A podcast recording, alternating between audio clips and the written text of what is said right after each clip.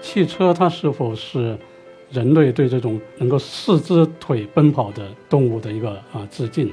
跑得快有什么用啊？找到食物，生存，生存是第一位，生存是人的最大的内在驱动力。汽车它同样是一个梦想的存在物，人跟动物的区别，我想就是在于一个梦想，它能向往未来，怎么能够去处理技术跟人性的关系，技术跟社会的关系，技术跟伦理的关系啊，技术跟政治的关系。中国它最缺的是企业家，最缺的是科学家，最缺的是工程师，更缺的是思想家，更缺的是有大智慧的政治家，更缺的是艺术家、哲学家这样一些人。这是这个汽车后面的一个更大的命题。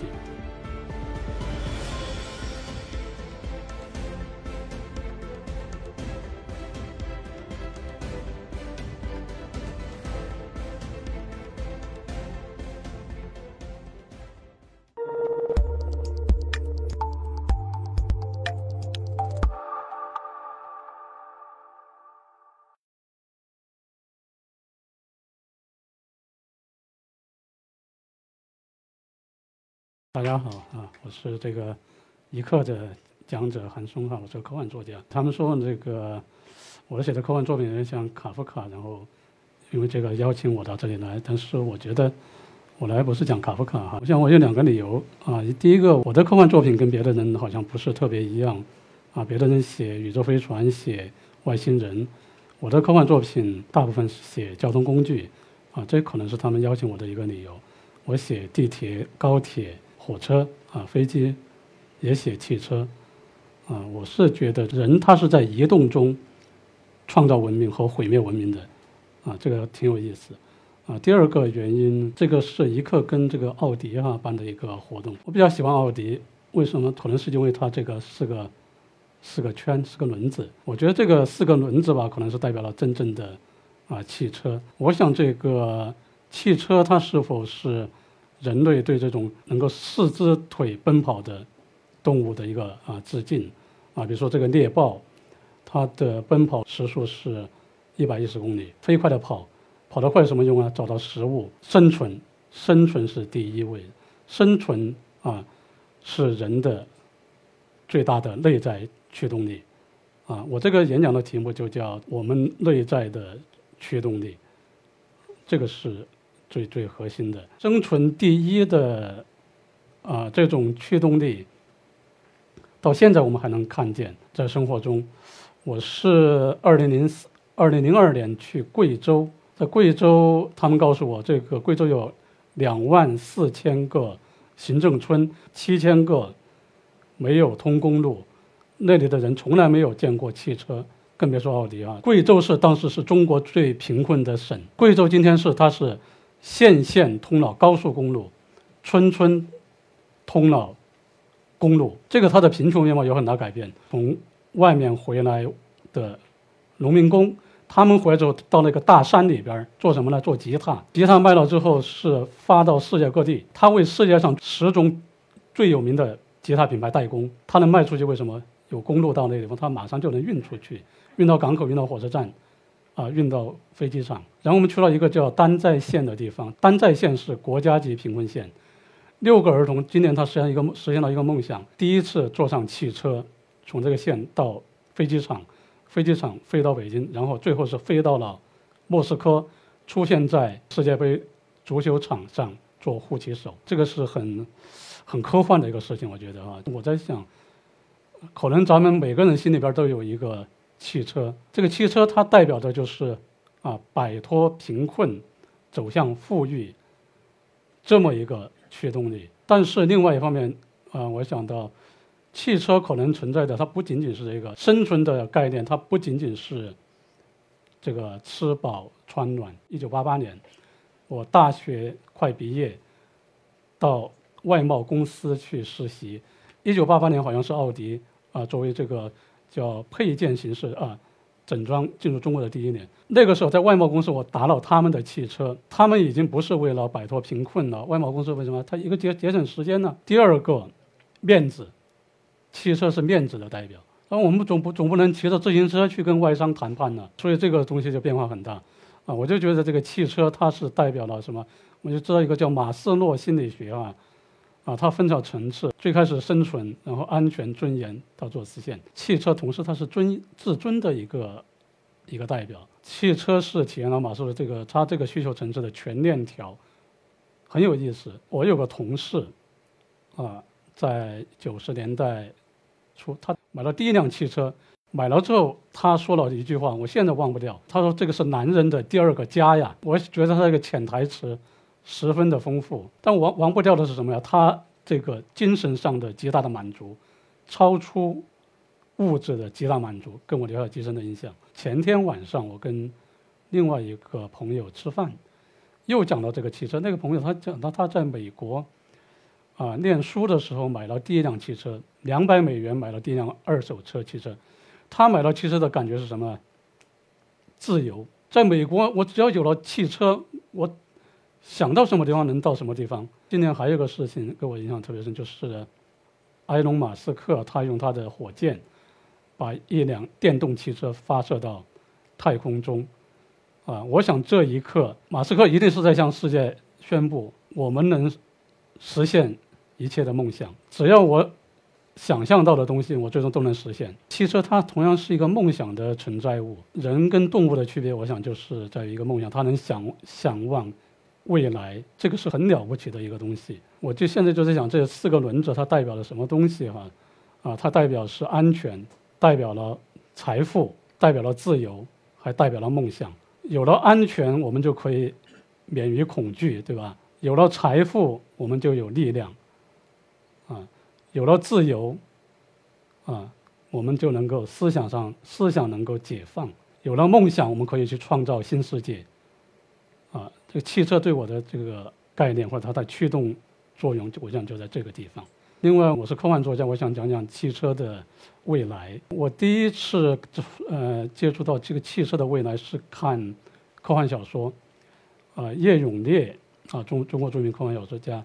写了一本科幻小说《小灵通漫游未来》这么一本书，这本书是六十年代写的，一九六二年写的。它描写了未来的汽车是能够飞行的，啊，既能路上跑也能飞行。我们看到这个现在好已经在成为现实，这个也是非常惊人的一个啊东西。只有你想不到的，没有你做不到的。只要有梦想都能实现。再一个给我这个印象很深的就是在二零一零年，我到上海世博会。 啊，那里有一个很大的汽车馆。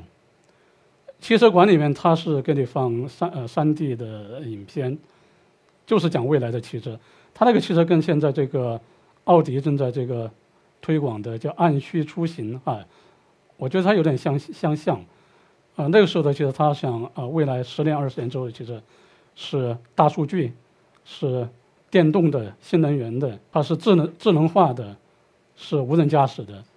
而且它是能够为满足人的需求服务的，人的一切它能够给你办到啊！这个汽车它同样是你的一个助手一样的东西，不仅仅是你的两条腿了，那个时候的汽车，而且是你的手臂，啊，是你的大脑，甚至是你的心灵，它能跟你实现一种人机的互相的感应，啊，非常有意思。那个时候我们已经不是在讲今后的人是否会更像机器，或者是机器。 会变得更像人啊，这两个个很流行的话，我觉得那个时候是人跟机器它是统一的，它不是一个技术了。那个画面给我的感觉是美，是否是这个汽车的一个更高的境界？它把我带带回什么呀？就是宇宙大爆炸的那一刻，我们在座的人也好，还有汽车也好，组成我们身体的部件，都是一百三十七亿年前的那一刻大爆炸产生的原子粒子的。 组成人跟技术，啊、呃，人跟自然，还有人跟人，啊、呃，这三对关系，它是统一的。内在的驱动力也好，汽车的更更高境界也好，它应该就是这样，啊、呃，它是一个生命共同体。但现在有人担心这个生命共同体会不会被啊、呃、破坏掉？在现实中的例子也多，啊、呃，疫苗的问题也好，还有其他的，今年上半年一系列的事情，大家都很焦虑。 我想就是破坏了这个统一的关系。汽车大家也有担心它的未来，啊，技术已经成为了我们一种更大的驱动力，技术的发展，啊，包括汽车的智能化，它会不会替代人、消灭人啊、呃？有人在这么猜想。啊、呃，我是看过美国人写的一个科幻小说，啊、呃，前几年写的，他描写的就是未来的汽车社会。这个汽车获得了啊、呃、自主驾驶的功能之后，啊、呃，而且汽车有了智能，有了甚至有了自我之后，他想我也要自由。他描写的是汽车最后的结果是。 抛弃了人类，汽车在举行上狂欢，所有的这个自动驾驶汽车在马路上结成长队游行，最后在马路上他们觉得不够，他们还会飞啊，他们飞上天空，成为一条长龙。这个科幻作家描写的场面非常壮观，所有的人类没有汽车可坐，只能恐惧地躲在他的家里面，通过这个窗窗户去看这么一个这么一个场景。这个是一个。 很欢很欢乐，但是也是一个很恐惧、反乌托邦的一个场景。这个就让我想到一个东西，就是啊、呃，还有一种人生的内在驱动力在什么地方？权力。汽车其实从其产生，它同样是权权力的一个代表。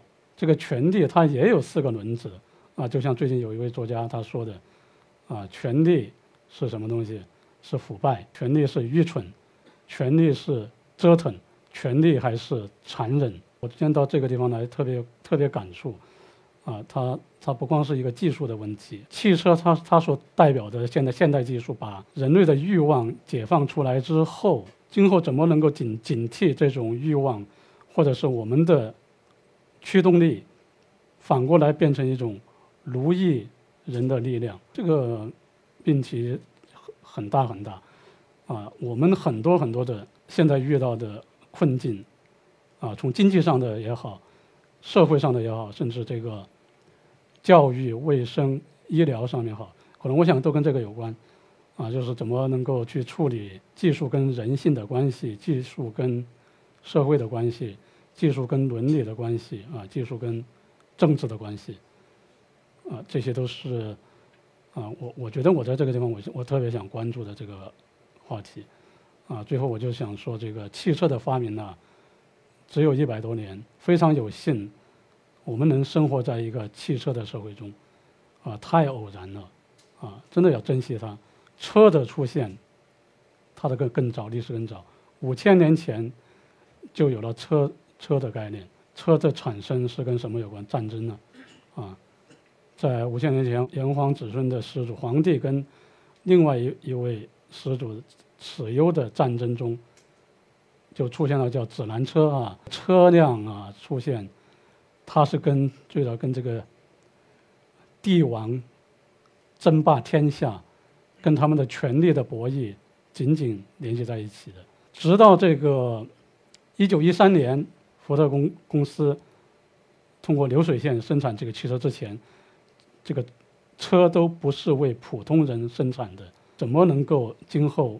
把啊技术跟我们普通人的心理的感受和他们的梦想能够结合得更好，啊，去免于他们的恐惧，这个是一个未来要更多考虑的一个命题，啊，这也是我想到哈、啊，这个“大众”这两个字，它其实有非常啊深刻、非常远大的一个含义。